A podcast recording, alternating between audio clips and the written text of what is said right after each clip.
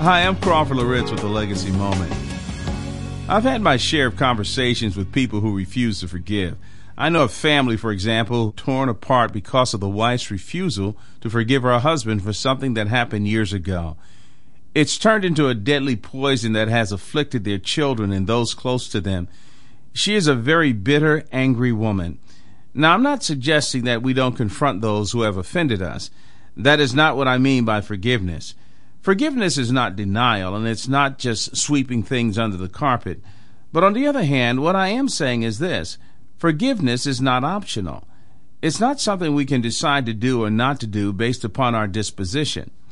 I think we can learn something from Job, beginning at verse 8 in Job chapter 42.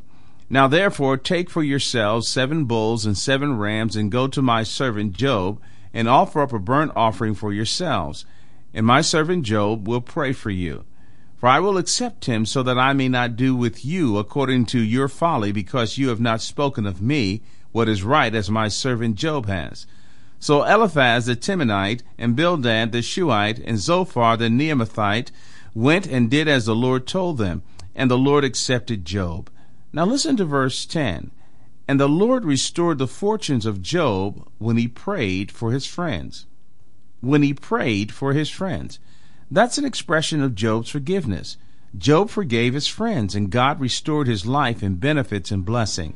Well, here's what I want you to remember today Is there someone you need to forgive?